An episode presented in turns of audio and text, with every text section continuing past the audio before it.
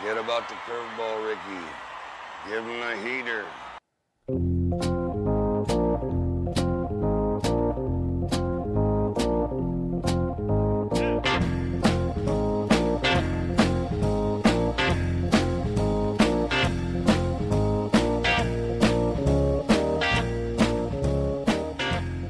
And welcome to the Heater Podcast. I'm Dan Lewig. He's Corey Pieper as we uh, break down the uh, latest in Major League Baseball in the last uh, week of the of the season here that we've uh, uh, seen some some heaters, some freezers, and everything in between. We'll give you our our new format of, of our threes: three pitchers, three hitters, three questions, three teams, and then we'll dive into more of a feature feature piece. This time, we're looking at teams under 500, better or baseline. Is there still hope for this year, or is it wait till next year? Uh, but before we get started, as always, the Heater Podcast is brought to you by River Creek Popcorn for all of your snacking needs for baseball games, movies of choice, and soon to be summer fun. Uh, come hungry, leave happy. Uh, it was a rainy one for at least today. Weather held off at least a little bit better uh, yesterday, uh, but uh, we're still in that spring showers time of year.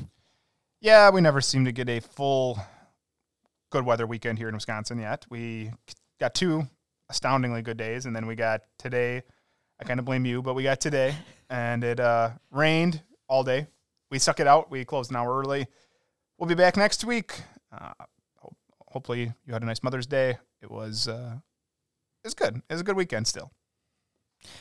Uh, I suppose in a uh, an event to save the date uh, for in the uh, not too distant future as we look towards summer plans within it. If someone's looking for a uh, baseball themed uh, uh, fun, uh, we'll be having at uh, Bethlehem Lutheran and, and Rockbridge uh, and Richland Center. We will be having uh, not only an outdoor movie night, it will be an outfield movie night at our uh, unique wiffle ball t-ball field uh, that looks like a miniature Fenway Park. Uh, we'll be playing The Sandlot on the outfield wall on Friday, June 9th. Announce your size of your screen. Uh, it'll be a, a, good 250 inches. Uh, that's the screen that's coming as part of that. Goes with the projector. Things are, are set for that. So excited uh, for that. We'll have, along with the movie, it's the 30th anniversary of The Sandlot uh, uh, this year. Cool. Uh, and we'll be having, in, in, commemoration, a s'mores station. to go along with with the movie, you can bring your favorite lawn chair or blanket and curl up on the on the on the grass and watch uh, watch the, the Sandlot. So what was that date? Friday, June 9th. Plan on rain. Everybody plan on rain. That's my luck for picking dates. So uh, it would probably be at uh, probably the 16th would be the rescheduled date uh, within it, but uh, wouldn't surprise me if that date has the same thing. So don't schedule a picnic for the 9th. You heard it here first. Uh, so we'll uh, we'll mention as we get closer within it, but uh, some uh, summer fun. Uh, it's going to be uh, just a, a, free will donation made towards this. All proceeds will be going to the building of the new marquee at the downtown Richland Center Cinema. so we're supporting the, the theater in, in town as, as part of this. So local helping local, all that good stuff. Very cool. Very cool program, buddy. Well, let's dive into our, our threes. Uh, we'll take a look at our three hitters. Uh, we begin with uh, uh Bronx Bomber that has been uh, uh, very much heating up, and he has mastered, and as, especially with staying there too within it, he loves that short porch. Mm-hmm. Anthony Rizzo has. not only did he have a resurgence going back, or when his first round with New York, it's been a good bet, a good, good re-signing. he's been a perfect fit for them uh, w- within it. And Aaron Judge is obviously the engine that drives that train. Uh, but uh, Anthony Rizzo has been one of those solid hitters going along with him. Great series, four game series between Tampa Bay and New York. Ended up splitting it. The last three games all decided by one run. Uh, back and forth games, good games. Anthony Rizzo has scored at least one run in every game going back to May 5th, which was the last time they played Tampa Bay. So that is, what, 1, 2, 3, 4, 5, 6, 7, 8, 9, 10, 11 straight games. He scored at least one run four home runs for the year. He's hitting 311. Yeah, it's been a it's kind of the perfect fit, I guess, in him in Yankee Stadium. That short porch, like I said, takes advantage of it. I don't know if he really has the power that if he wasn't playing in Yankee Stadium, he'd probably. I mean, he still easily could hit 25 home runs there again this year, and he's bats in the three spot, which you mentioned is great. Like that's right behind Aaron Judge, and Stanton's getting closer. They say so. Maybe they'll get him back at some point here soon it's it's uh I've been very impressed with Anthony Rizzo. I you know fantasy wise I don't have him anywhere. That stinks. I kind of wish I do because I have a lot of Jose Abreu at first base, and that has not been pretty. So Anthony Rizzo, oh, eh, good good start. A uh, not so good start. Uh, got the name recognition, but uh, been in a massive slump of late. I think you said like 0 for 20 uh, uh, for uh, Byron Buxton, who used to be the like, at least top 10 pick in fantasy. Uh, within it, in- injuries were the, the the challenge, which always kept him from reaching that ceiling. Well, he's been healthy, but the numbers haven't quite been there. He's been like solid, but not at that level. Yeah, so he had a couple hits today finally, but before that, the Twins rolled up 16 runs today, so he better have had a couple hits. They dropped him down to the cleanup spot. Before that, he had been he had not had a hit since May 4th. He had went and that was a home run, so over oh I think 23. It looks like they gave him a day off yesterday against the Cubs, and then he came back today with a good two for five. It's health. He's hitting 215 this year, though. I just think the average at this point, he strikes out enough that I'm not sure the average is ever going to be there. The counting stats are still great, although he, he's way fast he could steal a lot more bases, just like Mike Trout could steal more bases, but he's so injury prone that the Twins aren't going to ask him to steal a lot of bases. Now, a lot of the actual value was always derived from the fact that he's arguably the best defensive center fielder in the game. And they're not playing him there because they want him to stay healthy. And so far, we're, I think you sent it to me a text of not long ago. This is the longest he's started off a year without going on the IL or something. That's a in pretty, his career. Yeah, that's pretty amazing because uh, yeah, we're only at May 15th here.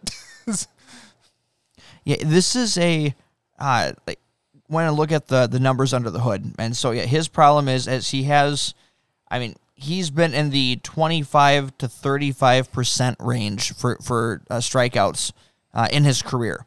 Uh, his lowest that he's had is 23.1. Uh, and so now he's this year uh, at 27 point or 28.8 uh, and he was at 30.4 last year. So he's been on the higher range within that. He, low BABIP throughout the kind of goes hit and miss with that for, for, a lot of his career within it. But what's interesting is he's at his highest walk rate. He's at 13.7% walk rate. So and his ISO is very good. So uh, three outcome hitter is what he's at right now that walk rate. His thing is finding that rhythm where this way, what pitch he wants to drive, right? He's still doing a lot of the walks, which means there's still value here.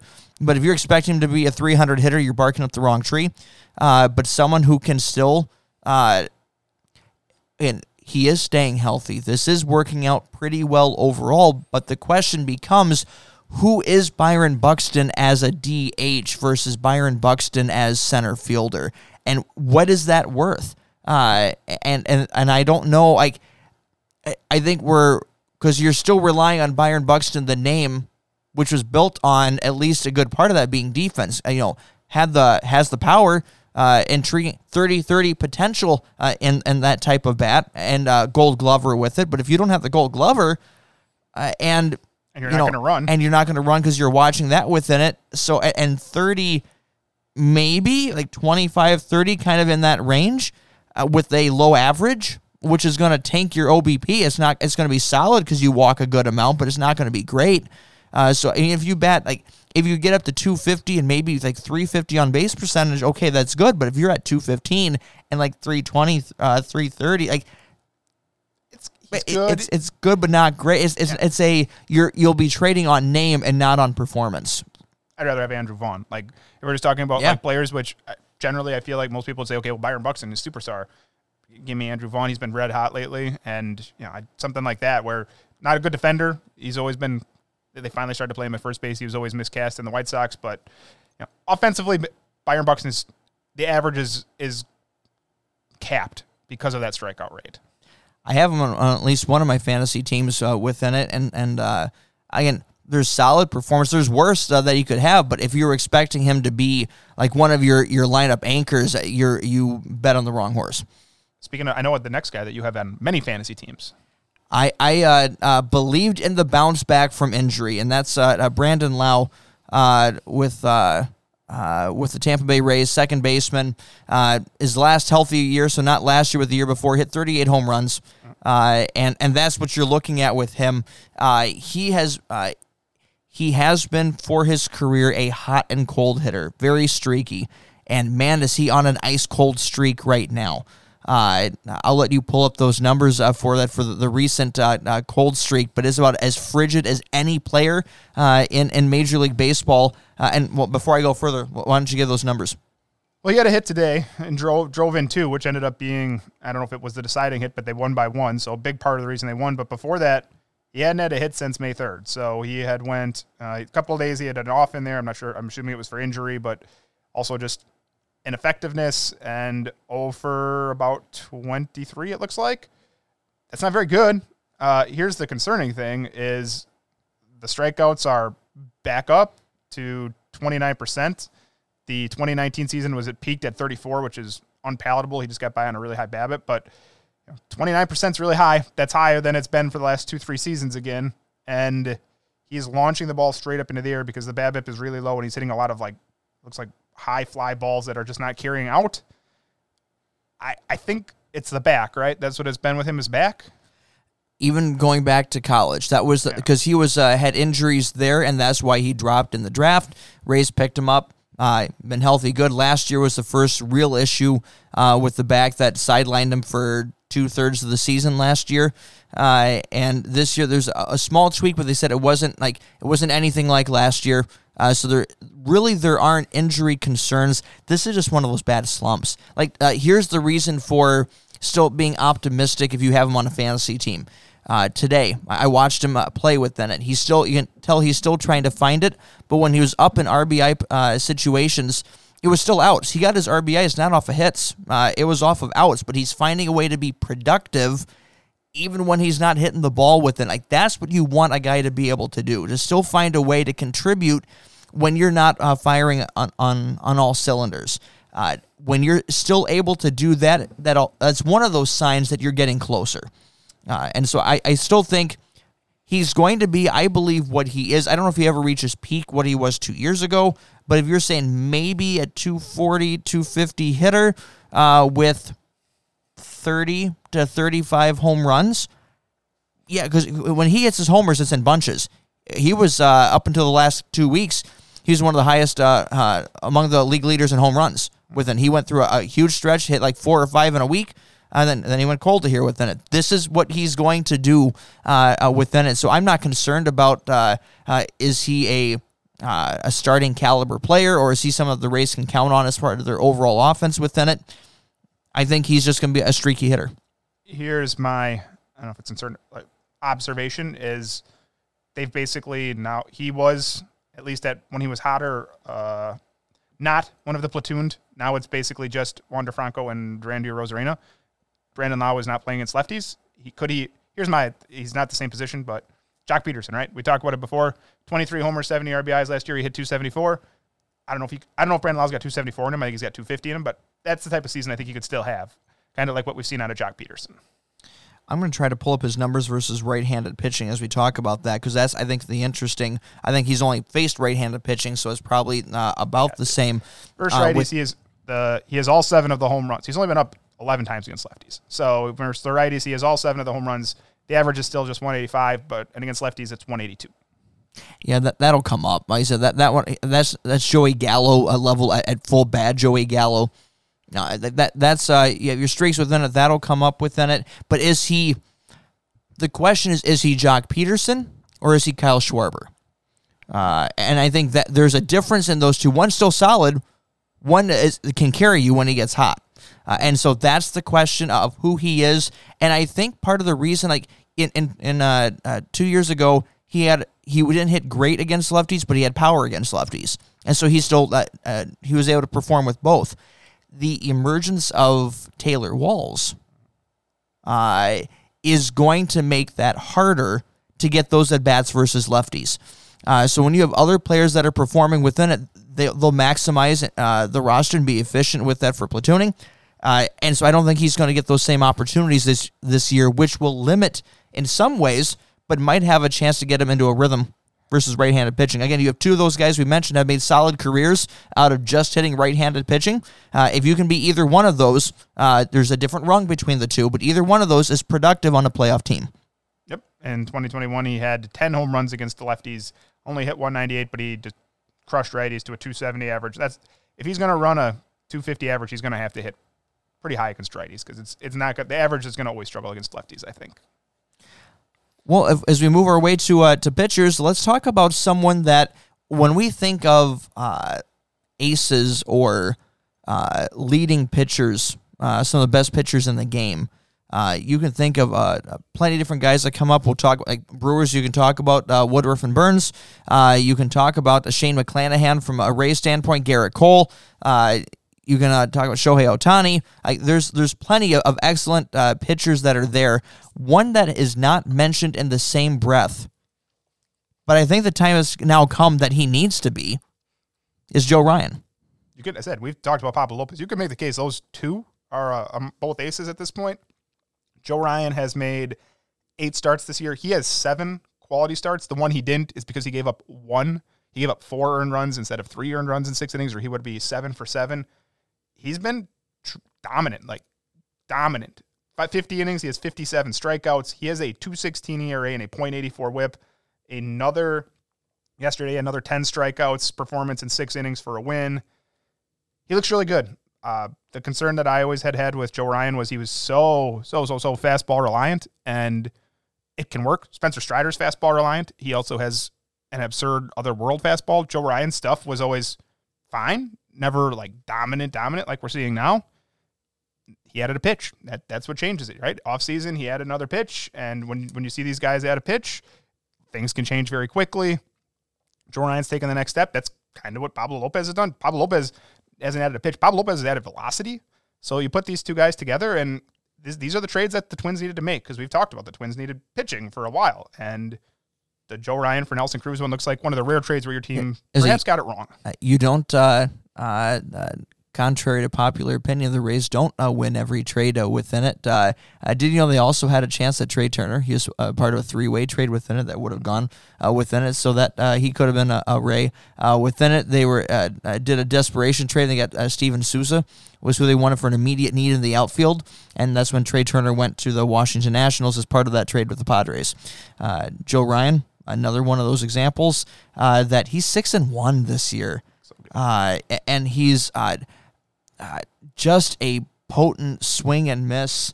Uh, a pitcher that now that he has uh, more to uh, more tools uh, uh, to work with, he is taking that next step up. and if Minnesota has any chance at anything within it, it's going to be because they have a one-two combo now that can do something in in the postseason. if you have Ryan and and Lopez healthy within it, that's going to give you a shot. Sonny Gray's okay too. Like they have a third yeah, decent right, option, exactly. right? He's not as good as those guys, but yeah, it's the splitter. He added a splitter. He still relies on the four seamer a lot, but he is the second most pitches he's thrown as the splitter, and it's got a 194 batting average against. So it's working. People are pounding it into the ground, and it's another type of fastball. But if you look at the the heat map on Statcast, it is down in the zone, which is where you want the splitter. People just pound it into the ground, and hey, good for Joe Ryan. I'm very impressed. So our theme with the pitchers that we're looking at today is kind of underrated. Right, so we have an underrated a youngster who now needs to be considered part of the upper echelon of uh, of starters and aces, uh, and you have an underrated veteran who, for he'll go through stretches certainly, but I think underrated for being just an above average veteran. Uh, that's he's not going to fit that first category within it. But if you're looking for like a number three uh, type starter, uh, very few match uh, Nathan Eovaldi, uh, who's uh, on a massive tear uh, down in Texas. He has had a above 100 ERA plus, so b- better than average, uh, going back to 2017. So he has been above average. Now the question has always been the health, right? That's that's no surprise if you know anything about baseball. You know that Nate Eovaldi is an injury concern. He has bounced around baseball, but basically going back to the Tampa Bay days, he's been pretty good when he's pitched. And this is the best iteration we've seen of Nate Eovaldi, and it's been really impressive. The last three starts are on a whole other level.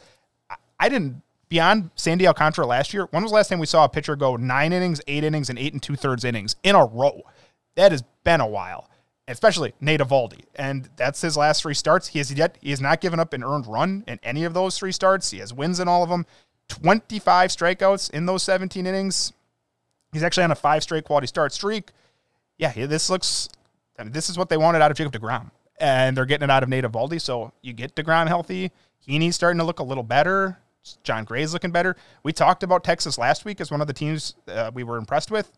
They've kept it going, and Nate Eovaldi's a big reason why. I I'm amazed that he's t- seemingly taken this. I don't want to say I'm amazed he's taking the step because I said we've seen him be good before, but I did not expect Nate Eovaldi to be an innings eater. That is not what you expect. And I also didn't expect him to have a career year at, at this stage within it. Uh, solid years, but but not like the, where he's at right now. We'll see him can keep it up. But is there any team that has mastered the mid rotation veteran, a starter, and free agency better than the Texas Rangers? Like look back at their list of who they've had and done very well with Lance Lynn. That's the one I just pulled up to see how old was Lance Lynn when he went there. He was 32. Yep. and he has put together until this year where I'm pulling down my fantasy teams. Uh, Lance Lynn, four straight very good season since then. Now he's 37. Nate Eovaldi's 33. Like that is the one that really seems to fit here. Is they've had other success. Don't get me wrong. Martin Perez looks great still for them. Kyle Gibson, another Kyle one Gibson, about yep. that age within it. Uh, th- they've had about uh, every year about two to three of those guys. Well, maybe not two to three, but at least one every year. Uh, you can trace that back about six, seven years uh, within that, where they've been very successful at that mid rotation. Not perfect. I think uh, Jake Odorizzi was one of those examples who was never, just never healthy. Uh, he ne- could never get healthy with within any of it. But for the most part, I don't know of another team that has done that this uh, this well for this long of a stretch. So Nathan Eovaldi is just another one in that long line of doing very effectively with it. And another reason why Texas has uh, optimism besides just their uh, amazing offense when they look at their pitching. Uh, another underrated guy who is still around baseball, just doing his thing. Uh, I've never found a more uniquely independent dude who truly just bounces to his own beat that just loves the art of pitching. Uh, Zack Greinke. Uh, he has had different stretches in his career uh, where uh, almost got the Brewers to uh, very high heights uh, w- within it. Uh, he's uh, uh, been an incredible pitcher, and now like in the twilight years of an amazing career. How many years Zack Greinke pitched? Is he at eighteen to twenty? Like he's 20 years we are at. yeah. 20 years. Zack Greinke, easy Hall of Famer at this point. Uh, an accumulator, perhaps you could say, but there's been some phenomenal years in there. He has the one Cy Young Award back in 2009, but like 2015, he got robbed. He absolutely deserved it that year, where he had a 166 ERA. Uh, in 222 innings, he led the league with a 166 ERA and a .84 WHIP. And now he joins a, a rarefied air company with his. I watched that game. He was against the Brewers, where he struck out. I believe it was Brice Turang or Joey Wiemer. He struck them both out, but I don't remember which one he actually struck out. But he became only the fifth pitcher ever to strike out a thousand different batters. And it is a who's who of the best pitchers of all time. It is Nolan Ryan, it is Randy Johnson, Greg Maddux, and Roger Clemens. Those are I'd say Hall of Famers, but you know Roger Clemens isn't in the Hall of Fame because of other reasons, which Zack Greinke will not worry about because he has never been accused of doing anything like that. And if you've ever watched him pitch, I don't feel like he would like doing taking steroids because he just kind of lobs it up there. Like you said, he beats to his own drum. He calls his own against the Brewers the other night. Uh, Salvador Perez called a pitch. Greinke like shook him off. Then Gr- Greinke called him out there, and he's like pretty much like, "I'm calling this game. Like you, uh, you're amazing, Salvador Perez. Get back there, though. I got this." And look, he, is he what he once was? No, he's not. Uh, he's still very effective for a player his age, and I know he likes it in Kansas City. You'd love to see him go to a team and win a World Series. I would love to see that for him, but he keeps picking Kansas City. That's where he started his career. That's where he seems to end his career. And and then, you know, at some point we will see him in Cooperstown. a, a uh, rarefied air with what took place uh, uh, with that milestone, and yet someone who had no clue that it even happened. Yeah, the best part was after the game, they I forget the the interviewer came up to him and asked him a question like, "Did you know what was happening?" He's like, "Eh." The, the guys came to celebrate with me. I just wanted to keep pitching the ball, and they're like, "Well, you know, it's these five Hall of Fame caliber pitchers." He's like, "Yeah, that, that's kind of cool." Like, and it's just he remember the the COVID year where you there was no fans in the stands, and he would go sit in the stands by himself, just because he didn't want to be in the dugout, like he did, like I said, beats to his own drum. He's he doesn't he owns who he is. He doesn't care what people think of him, and he is a phenomenal pitcher with 224 career wins. And at this point, he has struck out 2,914. So hopefully, we can get him to that 3,000 strikeout barrier sometime yet this year. Well, I think there's another label that needs to be as we talk about uh, just a, a, model of excellence uh, as we turn our attention to three teams. Uh, it kind of goes with a, a, a, question within it, but as we look at the Baltimore Orioles and we see they seemingly put up uh, one uh, one amazing arm after another. Is it now time to anoint the Baltimore bullpen uh, as the best in Major League Baseball? It certainly has the player that's pitched the best on it so far this year. Yennier Cano has been uh, ridiculous, spectacular. Like out of nowhere, they traded for him last year. They got him from the Twins. I don't even remember what the actual trade was, but uh, he has yet to allow a walk this year. He has yet to allow a home run. Now he's running a 100% BABIP. So you know, I don't think the zero ERA is going to last all year. if you want, you know, my my advanced prognostication here, but his expected ERA is 0.84. Like it is not that he is getting he's getting a little lucky. He is not getting unbelievably lucky. He has just been that good. And 19 innings when you've only when you struck out 22 in 19 innings, you've given up four hits and are yet to walk a batter. That's really impressive. They do this. This is what they do. Remember Jorge Lopez came in there last year. We're like, no, I've seen Jorge Lopez. He wasn't very good. And they're like, no, Jorge Lopez is a dominant closer. And oh yeah, Felix Bautista out of nowhere's was a pretty good pitcher, and now he's their closer. In the meantime, they traded Jorge. I bet you that's who they. I bet you that's where they got Yennier Cano for was they traded Jorge Lopez to the Twins, got Yennier Cano back. Jorge Lopez, since then, has been fine, but he was not what he was with Baltimore. So whatever it is in the Baltimore water, they seem to understand relief pitchers. We actually haven't seen. Remember, uh, Dylan Tate was really good for them last year too. He's still hurt with a, I think it was a flexor or maybe he had the Tommy John. I don't really remember, but it's a really good bullpen that they can lean on. So we've talked about their starters how many times where they're average. Like Grayson Rodriguez has the potential someday to be a star in this game, I think. Kyle Gibson is a fine MLB pitcher. He's nothing special, right? He's fine. Kyle Bradish, Tyler Wells, fine pitchers. Like they're not bad, but they take advantage of the fact that they push the fences out in a division that typically has hitters parks. Baltimore has this massive pitchers park now. They push the fences out. They get their guys to the sixth inning, and they say bullpen carry us home, and it's working. They're playing really good baseball right now. They're 26 and 14. I don't have like uh, some of the advanced stats with XFIP uh, here with it for their bullpen, but I do have some of the other numbers pulled up here. Uh, Baltimore ranks uh, second in Major League Baseball at this point.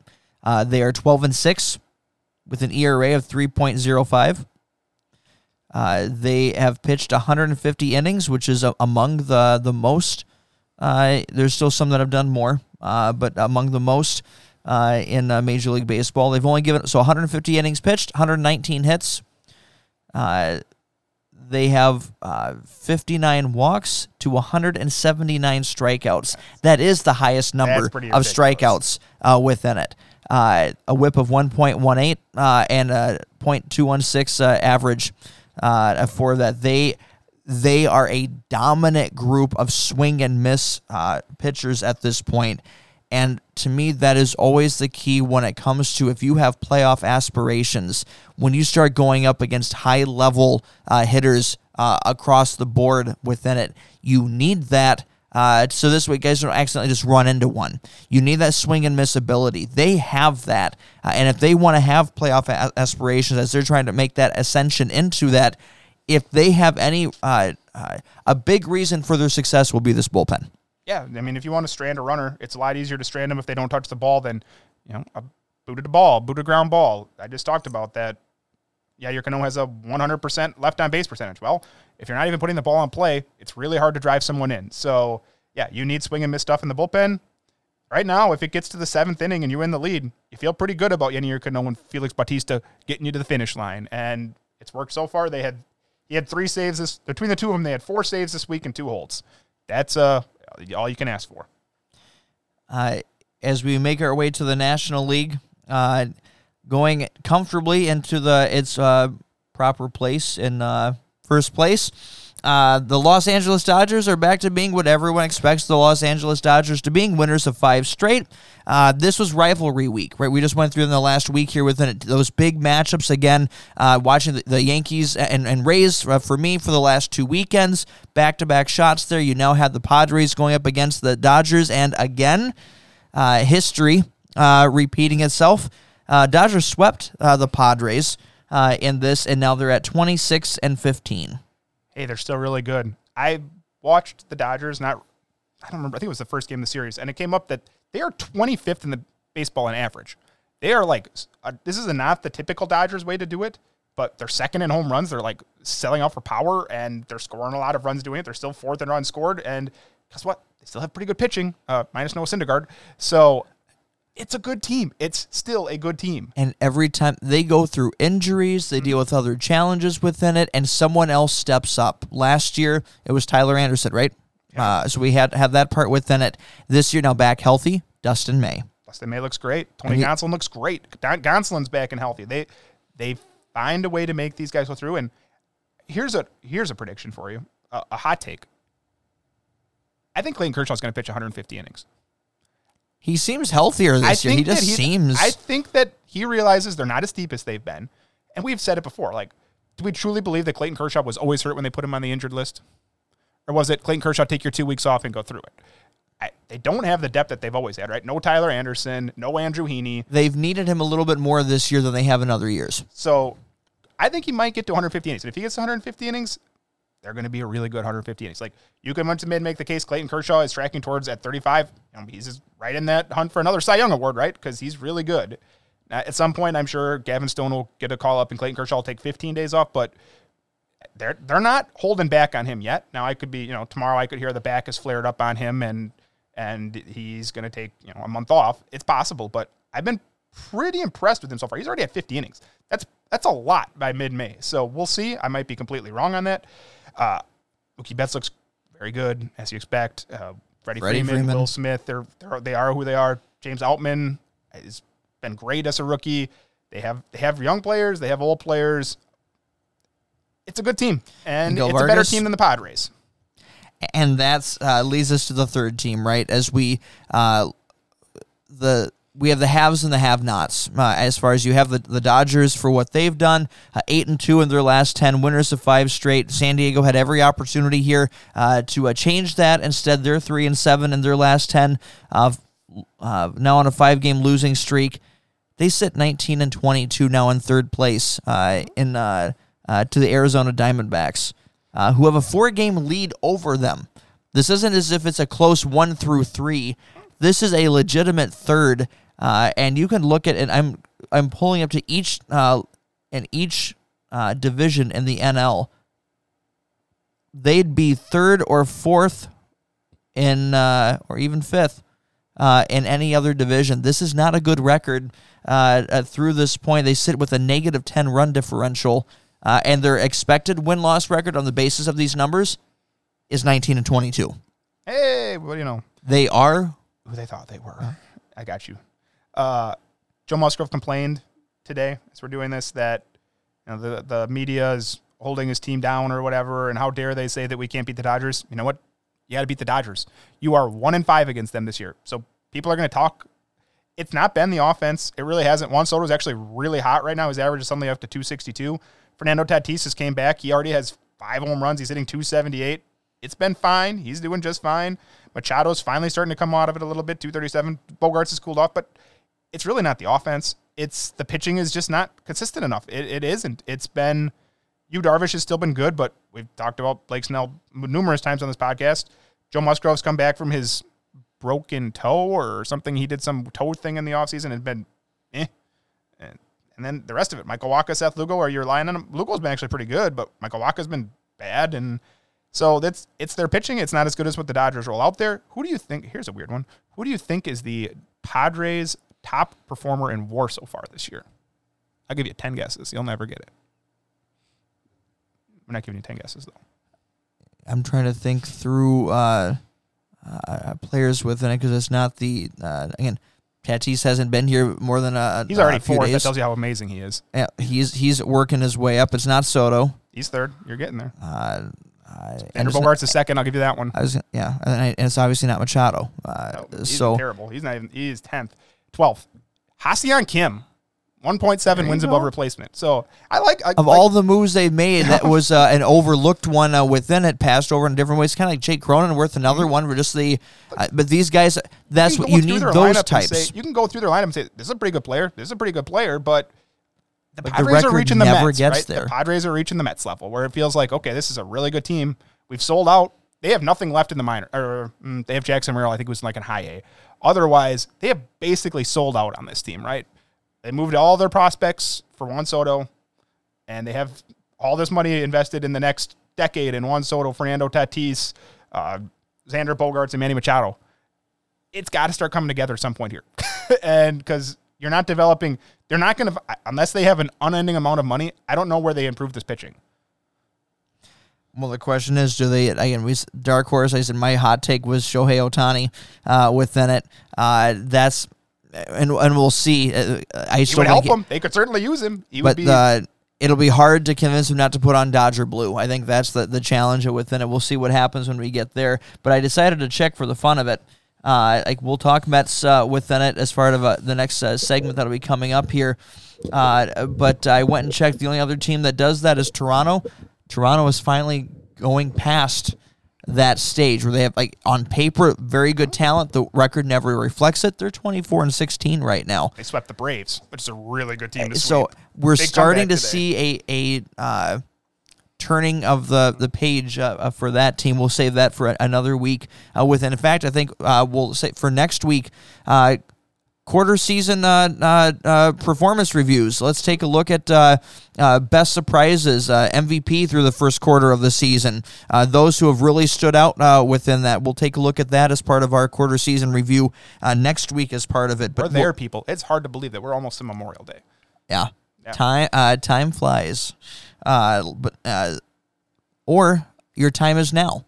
Uh, and we'll do that as a, I try to make my best segue here for that. Uh, but uh, Eury Perez, as we go into our three questions here uh, within it, we've had, uh, I can't remember, and again, sometimes just not paying attention to certain things within it, but this is the most rookie pitchers I have seen making debuts in the first quarter of a season of any season I can recall of like high end or high regarded prospects as well as volume uh, within it. Uh, and yet, uh, have we saved the best for last? Uh, is Eury uh, Perez, who made his debut, and again, this is a guy who uh, for a couple of years, all the different pitching talent coming out of Miami, all the things coming through uh, within it. People and talent evaluators said, "Yeah, you still haven't seen the best one yet." Uh, this 19 year old phenom that, that's down there within a six foot huge, uh, within a blazing fastball. Uh, that's the guy that, that you're waiting on to see. Well, he made that debut this week, uh, and it was every bit worth the hype. Yeah, he's.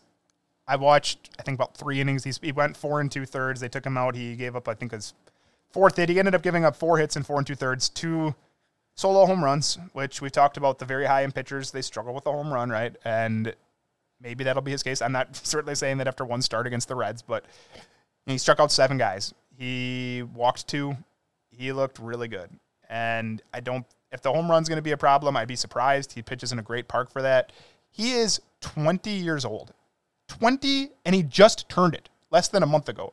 May 12th, he debuted. He had his birthday back on April 15th, is when he turned 20. So he was born in 2003, which makes me feel really old. But he looks like Sandy Alcantara. He's huge. You mentioned it. 6'8, he's listed at 220 pounds.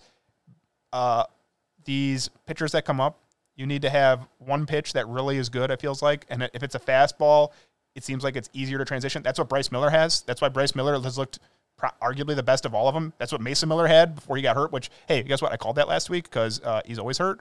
But those two had the big fastball. Some of these other guys, Gavin Stone had a changeup. He got sent back down. I don't doubt that Gavin Stone will be good, but that, that was his big pitch, and it takes a little longer. But Eury Perez, blazing fastball and a wipeout slider. Like the comparisons are easy because he's a Marlin. He's the other young Marlins pitcher of all time is Jose Fernandez. Obviously, rest in peace. Like tracking towards a Hall of Fame career in his own right until he died on that boat.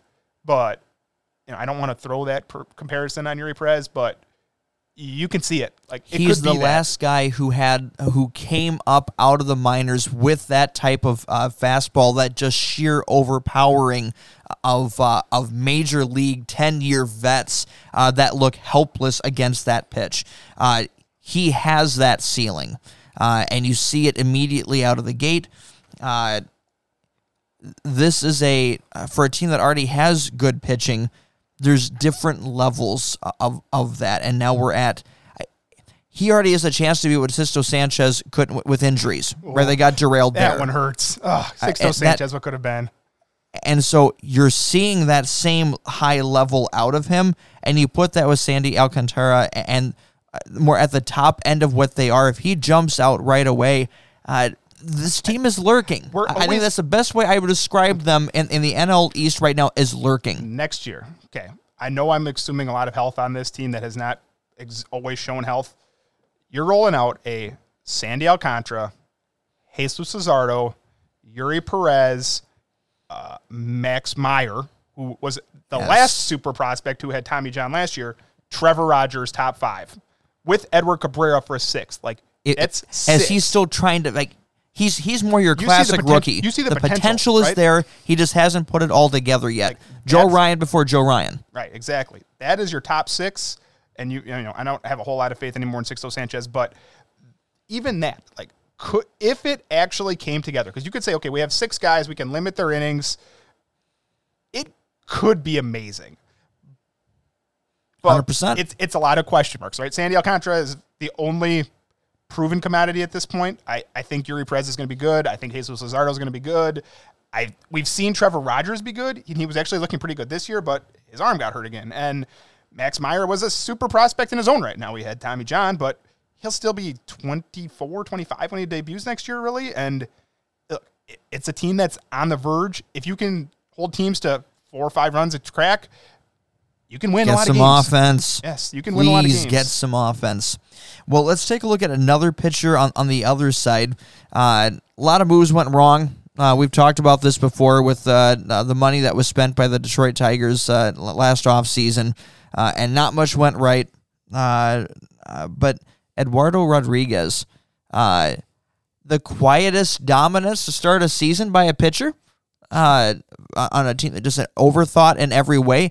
He had again. We talked about this guy was MIA uh, in the middle of last year with and had all sorts of issues going on. But as far as being the pitcher that they spent money on, he has been worth every penny to start this year. And so I'll, I'll ask for you to give those the stats to show that. But then the question becomes, actually, I'll, I'll wait. First, let's do that. I mean, if we talk about Eduardo Rodriguez, we got to go back to the the myocarditis, right? Because he missed that one year with the he had the COVID, and then we know that some people had the myocarditis, which is basically your heart swells up. So then he missed time, got the came back, pitched okay, got the signing with the Tigers, and last year was a, I mean, it was a lost year. Like you said, he he was hurt, and then he was dealing with personal things, and they didn't really know where he was. He's back, and he looks arguably the best we've ever seen at Eduardo Rodriguez. And there was some good Boston seasons. Like I was an Eduardo Rodriguez fan. There were some good seasons in there, but this is a different level because he's stopped walking everybody. He just is trusting his stuff, which is like this is like how Blake Snell won the Cy Young Award because he actually trusted his stuff and threw it over the plate. Uh, Eduardo Rodriguez, the last six starts, has had six straight, well, five quality starts. He won five and two thirds in there one game, or it would be six straight quality starts. But four wins for the year. He has a 157 ERA now in 51 innings, 47 strikeouts with a .79 WHIP because he stopped walking batters. It's it's simply that easy, and you're going to talk about it a second here, but he's looking to get paid, or he's looking to get traded and get paid. So it leaves with two questions. So we're going to go back to from all the pitchers that have come out uh, of the, the rookie pitchers within it, is Eury Perez the best of this rookie class uh, within it? And then also Edward, uh, outside of Shohei Ohtani, uh, which is always the exception to everything. For everyone else that lives in the real world, uh, uh, Human division. in, in the human division, is he the best pitcher uh, to be moved this trade deadline? Uh, Eury Perez, I think, I don't know about this year if he'll be the best. He might be. I wouldn't put it past him. Uh, I think that he will have a, of the pitchers we've seen debut so far, the two Millers, the two Guardians guys, uh, Taj Bradley, Grayson Rodriguez, and I love some of the stuff that they can offer. Gavin Stone, Brandon Pfaadt had a good start finally today. Like, I think there'll be some very good pitchers in that group. I think Eury Perez has the highest ceiling. If you told me that one of those guys wins multiple Cy Young awards, I'll take Eury Perez. Maybe followed by uh, I don't know who else. Probably Grayson Rodriguez still because I think he's probably at. The, although I do really like what I see out of Bryce Miller, but that I just like what Seattle does because he's another one just doesn't walk anybody. George Kirby and him just are like they're just like okay, dude, just throw it over the plate. But yes, I think Eury Perez is probably going to be the best of those pitchers at some point. It might not be this year, but I like that one. Eduardo Rodriguez, the the most desired pitching option. I think so. Lefties are always in demand. Yes, they are. That's what I was going to bring that up. Yes, he is a lefty, which makes him more valuable instantly. Now, what you want is you want him to say, okay, well, I'm coming there and I'm willing to opt in. He has an opt out after this year. So you could get it, and it could be the classic two month rental, a three month rental. Or he could opt in for another three more years 18 million, 16 million, 15 million. If he keeps pitching like this, he'll blow that number out of the water, right? That's uh, you're pretty much at, at Zach Eflin free agency numbers. And Zach Eflin, you know, a fine pitcher. He's never pitched like this, right? That correct. That, there's that's the number. So that's the what I'm saying is that that's the floor. Like mm-hmm. if, if he was if you were getting him for those numbers, you'd be happy even if he doesn't approach this level. Like that's a solid like, a solid risk investment uh, within it. Uh, he'll get more than that in the offseason at the same time. So if he would opt in, you, you still feel comfortable with the contract. Uh, if he opts out, either you're getting a difference maker for the second half of the season. It's obviously the hardest part is the valuation. What do you give up if he's only got half a season to control if he's a rental versus uh, two and a half seasons? So I was just looking at the list of free agent pitchers after this year to glean to see if there's anybody else. Uh, Giolito's a free agent after this year. He's actually pitched pretty well. I have crapped on Lucas Giolito a lot on this podcast. He's actually pitched pretty well so far. Uh, that one is interesting. But beyond that, I think that the Phillies are going to re-sign Aaron Nola, and they're going to be in contention, so I don't see him trading him. Uh, Morton's, there's teams going to be in contention. Jordan Montgomery, if the Cardinals stay out of it, now they've been better the last week, but they're still in dead last. I think that that you could see Jordan Montgomery move. But other than that, you know, I don't. Julio Urias isn't getting traded from the Dodgers. There's no way they're trading Julio Urias.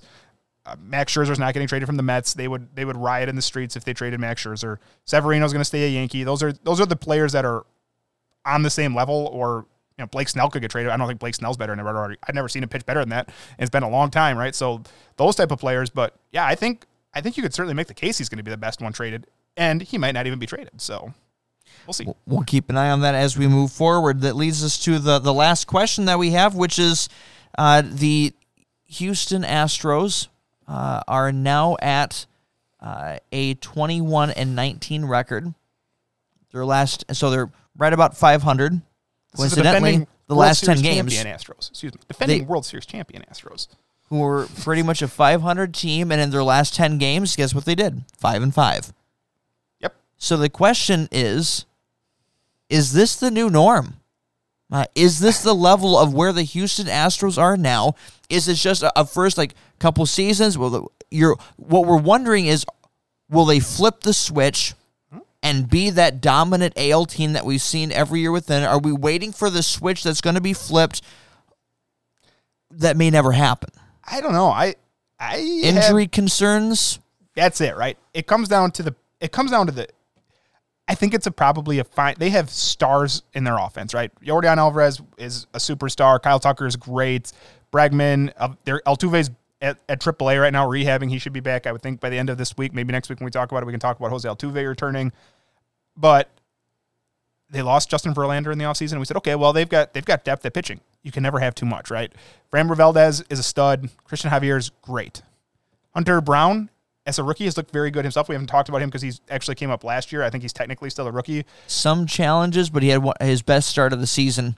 Yeah, uh, he's here. pitching like a rookie, right? Like, but that was when you're that was your five starter. and You said, okay, well, we've got Framber Valdez, Christian Javier, Luis Garcia, Lance McCullers, and Jose Urquidy. We can we can baby Hunter Brown. Well, guess what? Uh, Luis Garcia is out for the season. He had Tommy John surgery this past week, so I have him. I had him on a dynasty league. That sucked. Uh, terrible. I have that same team. I have Jeffrey Springs. Sucked. Uh, just you know, there's tons of pitching injuries. It's brutal. Lance McCullers is the I'd, say Byron Buxton, but it would be mean to Byron Buxton because Byron Buxton does play. Uh, I don't even know who to compare Lance McCullers to, but he is still apparently rehabbing from his strained elbow, which is like the Lance McCullers starter kit is always some type of elbow or arm injury. So look, I never trusted Lance McCullers, but I thought, okay, well, he's your fifth starter. Maybe you can baby it with Hunter Brown. But now Urquidy has shoulder discomfort. Like we've talked about, shoulders are worse than elbows. Tommy John surgery, yeah, you're out for a year, but then you're back. Shoulders can be worse than elbows. That's the concern I always had with you know Carlos Rodon. Shoulders are the career enders. Yep. So suddenly, you know, they're playing JP France, who's had some nice MLB debut, but do I trust JP France to lead this team? This is what we talk about with the Angels. This is the Angels thing where they don't have enough starting pitching. Now, it's a better team than Los Angeles, But could this be a team that takes a step from World Series champion to battling for a playoff spot? Yeah, I, I think it could be. I, they could, you know, I could be wrong again. Absolutely, I could be wrong. They could get really hot, but Corey Julks is playing DH for this team. I just don't see that next rung. I know. Maybe hope maybe the answer isn't Jose Altuve, right? He's, as far as right? being He's a Hall of Famer. He, could put him back at the top of their lineup, and suddenly you say we have this- the lineup, lineup protection. Everyone goes down one less spot, uh, more less pressure on everybody within it. Uh, Jose Hunter Abreu Brown gets better, right? Uh, Jose Abreu gets better. That's part. Hunter Brown uh, emerges as part of this, and then you're right back into contending in the AL West as you'd expect them to do within it. The pieces to do that are here. There's just more questions here than ever before. Framber Valdez, Christian Javier, JP France, Brandon Bielak, and Hunter Brown. That is our current projected starting five. Allow me Does to that read scare you, you. Not compared to this one. Let me read you this one. This includes a missing season out of Robbie Ray. Uh, would you rather have that one or Luis Castillo, Bryce Miller, Logan Gilbert, George Kirby, and Marco Gonzalez? Because I'll take Seattle. At this have point, seen the step up that George Kirby's yeah, making here. George Kirby, Bryce Miller, and Logan Gilbert looks like look like future stars. Like they look like I, don't want to throw a, like Hall of Fame comparisons, but Oakland, I don't know, 25 years ago, Moneyball time had Mark, Mark Mulder, Barry Zito, and Tim Hudson as young pitchers coming up. They look like that. Like they look like they could be good for a while. Luis Castillo is still only 30. He looks like he could win a Cy Young Award sometime soon here. So I wouldn't be surprised. It's going to be hard for them to catch Seattle. Now, Seattle's got a four game lead, or excuse me, Seattle's not even winning it. Texas is winning it. And we just talked about how good they've been. So then the American League West has been pretty bad for a while. And I know Seattle made the playoffs last year as well. But Houston's going to deal with this one. So if they're going to make the playoffs again, they're going to earn it. When we come back, we'll take a look at the teams that are uh, under 500 to find out uh, better or baseline. Uh, as we talked about with Houston looking at 500, we'll look at the teams underneath to see is there hope for today or is it better off next year? Cut my egg. Your eggs are cut, sir. Cut my milk! I can't, sir. It's liquid. Imbecile! Freeze it, then cut it. You! Bring me the Wall Street Journal.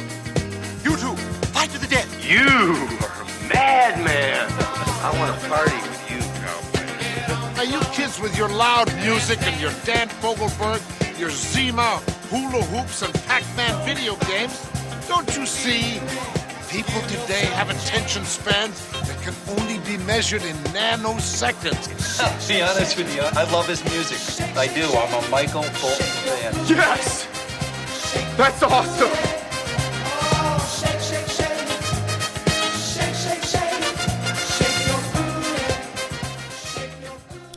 We'll make our way through the American League first, uh, taking a look at uh, teams under 500 uh, and uh, just using the, the, better or baseline. So I'm going to set you up for each of these teams here within it. You give me again. your uh, your thought with it. Again, we'll do kind of more of a bullet point uh, for these uh, within it. Again, we'll look more at, at this stuff uh, in the coming weeks ahead within it. But as we look at the, there's at least one thing I won't do for you, which is give you a team in the AL East. Because there isn't one under 500. And there's only it's like all set. It's all in the central, isn't it? Like almost all of them are in the central, right? Just the West has almost got all of them above yeah, 500 too, right? You have uh, the just the again, and the uh, the and the uh, we said the the human division when it came to Shohei. Now it's in the competing division. So anyone that actually puts out, uh, other than putting out bodies out there, like actual major leaguer uh, uh, division. Uh, so we'll go to the AL Central, and we're looking at four of the five uh, mm. within it. So we'll start with the team that you know they sometimes they they always right the ship. What keeps them different from Toronto or from the Mets uh, or for uh, uh teams that w- within it uh, at the end of the they always right the ship and then they are uh, a team you don't like facing uh, in, in, the in the in the first round of the playoffs. Cleveland Indians. They are at 19 and 21. Oh, you said Indian, dude. I We're gonna get Guardians. Here. We're gonna get canceled here. As far as the I don't know 10, 15 teams, whatever we're going to talk about here, this is probably the one that I have the least concern about. Uh, Triston McKenzie will be back. The young pitching is just fine. I don't think that they're suddenly a bad team. I think that they will be better than they are. Josh Naylor, I think you mentioned last week, expected stats way better. He's hitting 205. I think Josh Bell was not a 222 hitter. I just think that as far as teams go, this is the one that probably is the least concerning to me. I still think this team could easily win 85 plus games. Most shocking team uh, for for records uh, uh, within this. If if you didn't know anything about this or even me setting it up that way within it, what would you think the Detroit Tigers record is? About 14 and I don't know how many games we've played now, 28, something like that. They are 18 and 21. They have More played, than Pittsburgh playing the team that's playing over their head the most. The expected win loss record for them is 15 and 24. So what you expected, give or take within that, there and it's not like it's much, but but it just looks like they're that. Did you ever think they would sniff 500 outside of maybe going one and one in the first two games? Seriously, this team is 18 and 21. that's pretty impressive. I will give them that. We know that AJ Hinch is a he's won a World Series, right? He's a very good manager now. 18, 18 wins, you said. Yep. Uh, we just talked about Riley how good Green is starting Eduardo to. Rodriguez has been right. Eduardo Rodriguez is a big part of that. That certainly helps. But yeah, Riley Greene looks at least like there's hope there. I would agree. I'd say the same thing for Spencer Torkelson. They have not been the instant stars that we hope for. This is not either one of those guys that look like Julio Rodriguez, right? That's not what happened there. But there are very few. It's been better than I thought it would be. Uh, it's still a team that it's a ways away here again. Absolutely. Uh, Chicago White Sox, uh, they are at that 14 and 28.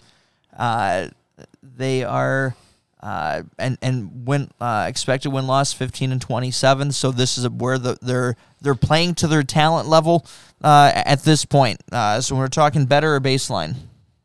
I mean, they should be better. They absolutely should be better. They're, as usual, they are very beat up. Eloy Jimenez had his six weeks off with his appendectomy. Tim Anderson has missed time. Luis Robert has been pretty good. He's actually been healthy. He's had 10 home runs. He's hitting 270. Andrew Vaughn looks actually really good. Uh, he's got 30 RBIs already. So there, there's been some hope here, but I don't know. Pitching I just is old or injured. looks- I Dylan Cease is extremely erratic, and that's could Dylan Cease put together like remember when I used to crap on Robbie Ray when we first started doing the podcast? I'm not sure that Dylan Cease isn't all that different. Where there'll be years where he's amazing, but when the walks get out of hand, it can get real ugly real fast.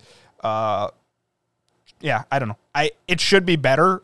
I wouldn't be surprised if it doesn't finish below 500. I was gonna say I'm saying this is their baseline only because like, pitching older, injured uh, for a lot of or inconsistent. They really Uh, need they come back from cancer, Liam Hendriks. They really need like it feels like this team is just lacking leadership constantly. That's what it always feels like. dysfunctional, Yeah. just dysfunctional, and it's not going to get better. There's uh, someone who's trying to read lips uh, within it, and I sometimes you get words into it, and then so then you think you see it, maybe not. But it looked like Tim Anderson on first base uh, thing. I, I effing hate it here uh, within it, uh, like the like the full like I. Just with whatever, like, you could tell, like the the look on his face, frustrated from something, and those seem to be the words that are coming out uh, uh, within that uh, as he's talking to whoever's at first base with him. I think he's traded at the at the deadline. I think there's guys that are going to be gone, and which means when you're, you're going to ship out any of the decent talent you have, this is the baseline. Uh, this team, a lot of questions when we get to the offseason. Kansas City, 12 and 30. I it sh- I don't think it's better than 500. It should be better than that. It absolutely should be better than that. I just watched that team because they played the Brewers. Bobby they Witt have some looks- young studs. uh, They like, do. like guys that should be cornerstone pieces of, of a solid team, or like getting ready to make that next step. I mean, you see the talent, but like Bobby Witt has to learn how to draw a walk. Like he's got a 267 on base percentage. That's that is That's not gonna cut it. Now you know he's got what we at here? 16 extra base hits. Yeah, I think he leads baseball in triples. He's just, you can see the potential to be a star, absolutely. And Vinny Pasquantino is is really good. I, he still has more walks and strikeouts. They have some really good players. Salvador Perez, obviously, MJ Melendez. They have some really good players. The pitching is not good enough. We knew that. Third worst uh, runs given up uh, Oh, in yeah. the AL. That doesn't I'm, that does not surprise me at all. They're running out there. Jordan Lyles, Brady Singer, Brad Keller have not been good. You know who looks amazing and will be uh, the big time trade piece will be Aroldis Chapman is Yep. going to get absolutely moved. Like Philly should be calling. I, once again, we talk about Philly and their bullpen issues, and it's been better. But uh, I'll take Aroldis Chapman over Craig. I think Scott Barlow is also going to be on the move. He has one year left to control. So you have a year and a half with it. I think both those bullpen arms will be on the move. Absolutely. Aroldis Chapman is 35. I watched him punch up, pump 104 a couple times in that series. So amazing. And you got Oakland at nine and thirty-three. I have to at least mention them, right? Uh, uh, they're the okay. So Oakland positive. We have to at least give something here within it, and uh, leading in OPS for a rookie of the year. Oh. Uh, he's been the surprise of uh, uh, uh, not only for the team within it, but one of the best surprises in the AL. they've had some good players. They, they, they have some potential. Esteury Ruiz looks like we thought he would. He has 18 stolen bases, which is fantastic. He looks like a future star leadoff hitter. Jordan Diaz had a three home run game this week for them, their second base prospect, so that was big. Uh, JJ Bleday, who they got in a trade, has three home runs. He's hitting 324. It's uh, we knew it was going to be bad. It's been arguably worse than we thought. It's their pitching minus Mason Miller, who I said is already hurt, uh, is unpalatably bad. Like there are, I guarantee you, there are AAA, double A, possibly rotations that are better than what they're rolling out there right now. So James Kaprielian's in the rotation. He has a 10-17 ERA. Drew Rucinski has an 8-16. Shintaro Fujinami has a 12-17. Those are not FIPS. Those are not like they're getting unlucky. Ken Waldichuk, 702. Kyle Muller, 734. You want to know how you lose games? You have one, two, three, four, five, five pitchers with an over seven ERA on your rota- on your rotation, or not. Well, in your 12 pitchers that you're carrying. So that's not good, right? Uh, that is No, not that's not good? Okay. No, that is not good. Well, we'll move to the NL, and I'm not counting Miami or the Mets. I know that they're 20 and 21 within it, uh, but we'll let more of a season get uh, into that one. Uh, we'll take Washington at 17 and 23. That's actually better than I thought it would be.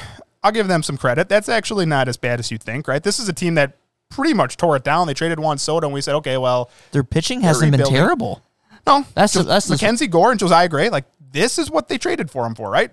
That's a Josiah Gray is a 296 ERA. That's probably a little lucky. That's, but his problem was home runs too. That was always his problem. He's giving up five. That ain't bad in 45 innings. You'll take that.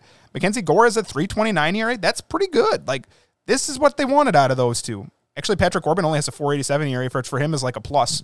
That's actually That's not like an era of one. It's like it's pretty much exactly. So it's been better than I think I thought it would be. They they had some good. Carl Edwards looks really good in the bullpen too. So This this is a team that I think they could use uh, take a playbook out of the the Texas Rangers uh, uh, uh, They'll playbook spend. and get just just one like one mid level Hmm. guy. If all of a sudden this team could be kind of interesting if you have a, a rotation that's competitive one through five, uh, with, as young guys develop, you have at least a, a veteran who's slightly above average, who's also kind of helps with the ropes uh, within it because you don't want it to be in Patrick Corbin within it. how about Stephen Strasburg?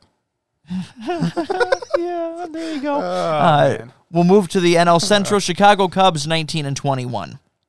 Um, that's probably about. I thought they were probably a roughly a 500 team. That's that's about what you'd expect. There've been really really bright spots to the team. I think so far. You know, we talked about Cody Bellinger last week. That's been fantastic.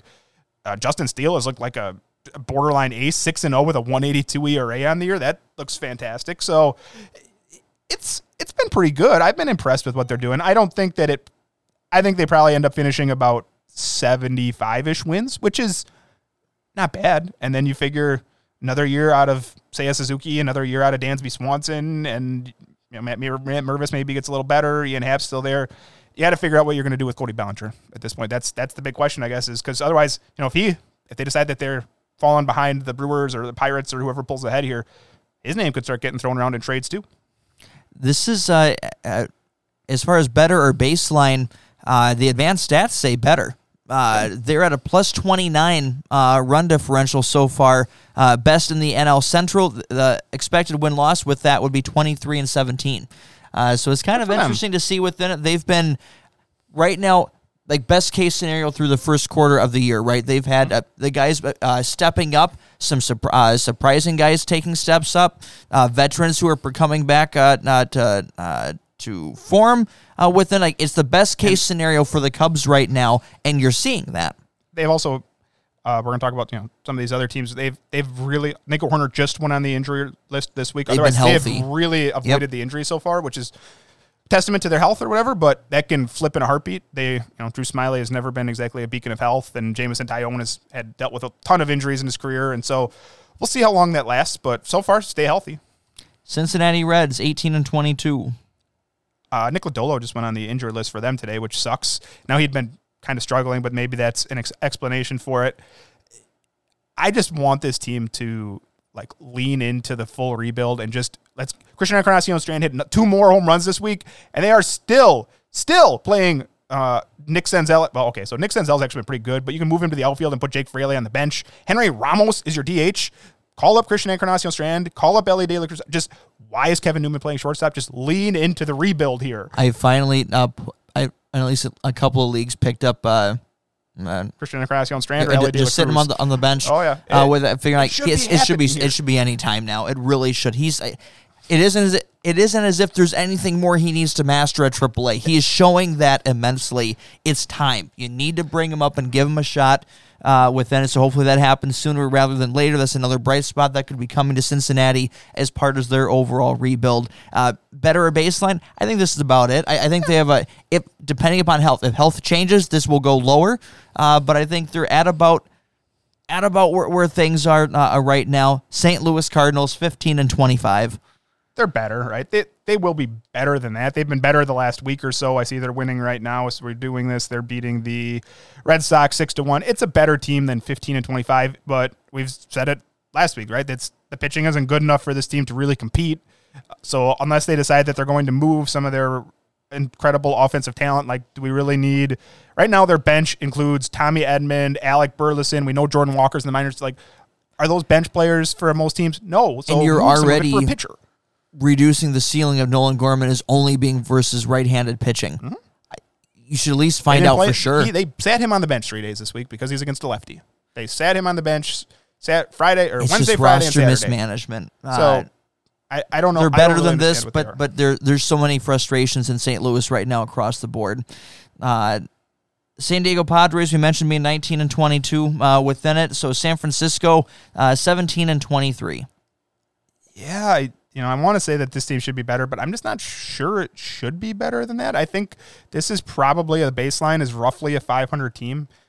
They they have some good pieces. Don't get me wrong. I you know, Thairo Estrada's been great for them, and I, Conforto's came back. He can't hit. He's still walking. I think eventually the batting average will bounce back, but I don't know. I I still like a lot of what they do. Their pitching is doing what it usually does. Where you look at their pitching: 346 ERA Logan Webb, 306 Anthony DeSclafani, 170 Alex Cobb, 245 Alex Wood, 796 Sean Manaea. But four of those guys, you know, that's that's what we expect out of them. Take another team, right? Takes mid rotation pitchers and turns them into really good, and they're doing it again. But this is the it's been the offense for a few years. They had that one year where suddenly all of their like Brandon Crawford hit like 280 with like 35 home runs, and Brandon Belt was amazing. But it's just there's no Aaron Judge in this lineup. There is no Carlos Correa in this lineup. They tried.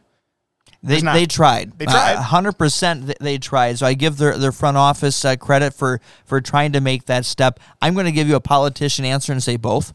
Uh, and, and here's why. Uh, where runs against, uh, they've given up 200 runs. They're better than that. Yep. Uh, they're pitching. uh, They're absolutely better than that.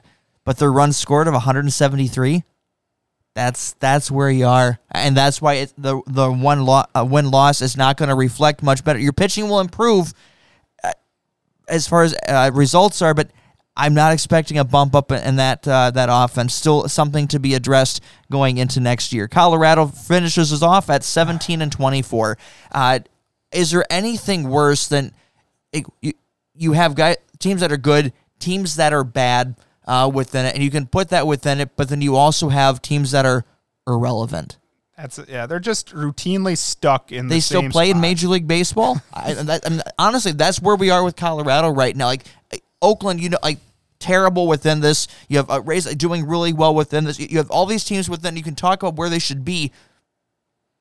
It's And then you have just Colorado that just does this, like this as most most irrelevant times- franchise. since we started doing this, I don't I don't know if they've really been competitive since we started doing this, which was like four years ago or something like this. At this point, I, I don't. They're certainly not getting better. Like it's not going to get any better. You look at their you look at their pitching. It's Kyle Freeland who's been who's fine, right? I mean, he, he handles the fact that he pitches in Colorado. Uh, two through four. Ready for this? Because uh, they had some injuries. German Marquez had Tommy John, which sucks. Feltner last two days ago got smoked in the face and has fractured his skull, which prayers up, man. Like that sucks too. Uh, Connor Seabold, who they traded for a few months ago, is their number two.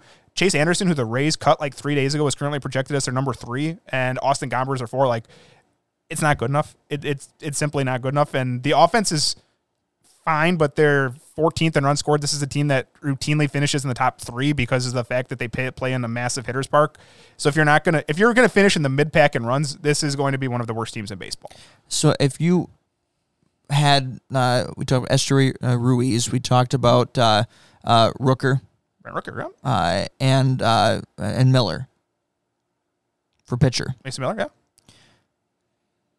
How many players does Colorado have that's better than that? Oh, that's a good question. Uh, Kris Bryant. Kris Bryant is still Yep. better if you can trust the health. Right now, that's the set ten million dollar question. C.J. Cron just got hurt, um, and they should have moved him. Right, they should have traded C.J. Cron last year. I like what Ezequiel Tovar offers. I do, as far as a young like building block. But I'll take Mason Miller over any pitcher the Rockies are going to roll out there. Absolutely. So, you know, as far as building blocks do, are concerned, do we understand the challenge of that? How hard, like for a team that was that has torn everything down, that took that dismantled everything, and you still have players. Their top three is hard for Colorado to beat. Instead of that being an easy answer, the fact that it's harder says everything you need to know about I look at- Colorado. okay, let me just pull this up quick here. So Oakland's starting lineup. So is their ages are where does this go? Oakland. Uh, 24 is Stewie Ruiz, 27 Ryan Noda, 28 Rooker, Molinariano, 28, JJ Bleday, 25, Shea Langeliers, 25. Then you have 31 year old Tony Kemp, 33 year old Jace Peterson with they'll trade, and 24 year old Nick Allen. You look at Colorado, and it is uh, 37 year old Charlie Blackmon, who they pay ridiculous amounts of money to. Remember, they're like, oh, we need to sign Jurickson Profar. No one else wanted him. We need to sign him because, you know, God forbid we play anybody young on this team. So we'll sign 30 year old and Profar, 31 year old Kris Bryant, 33 year old CJ Cron, 33 year old Elias Diaz, 28 year old Ryan McMahon, 31 year old Randal Grichuk, 30 year old Harold Castro, and then we have one young player, Ezequiel Tovar, and our bench includes 35 year old Mike Moustakas because God forbid we play any prospect ever on this team. Like another So- team. Why is Zach V not on this team? I, who cares? I don't know if he's ready or not at Double A. Try it. Like it. You have to do something on this team to at least spark interest. Whose next three years would you would you? Oh, I take Oakland more? a million times over. I would like Th- Oakland. that's how bad leading- this oh, is. for at least Oakland. If you're gonna rebuild, like tear it down and do it. Colorado should have. We said that two years ago when they had That's- Trevor Story. We said this Like, for the last couple to years, a tear it down. thousand Like, percent. Trevor Story. Pick a what direction. did you get out of Trevor Story? Nothing. You got a you got a conditional pick. the we said pick a direction Yep. or you're going to be stuck in a very bad spot uh, worse than than either way. Either all in or all out. They picked the do nothing. Uh, and now and now you are at a spot where there's you don't even have any pieces to trade that could help you to move back up. Oakland traded a lot of good talent. You can still debate how well they did in those trades. The next few years will tell within it, but there's at least pieces that they're building. You can at least see some movement, something there within it. You can't see anything in Colorado. Shout out to one thing about Colorado. Shout out to Riley Pint, uh, fourth pick overall in 2016. Quit baseball for a while. He was a fourth pick Colorado out of by Colorado out of Florida. Quit baseball for a while. Came back, made his big league debut today. Awesome. Nice to see stories like that. Well, that is That's uh, the Daniel Bard. I'm sure Riley Pint will get like a forty million dollar contract from them. and never be seen from ever again. That's Uh, with that, we will see you next week to talk uh, quarter season MVPs.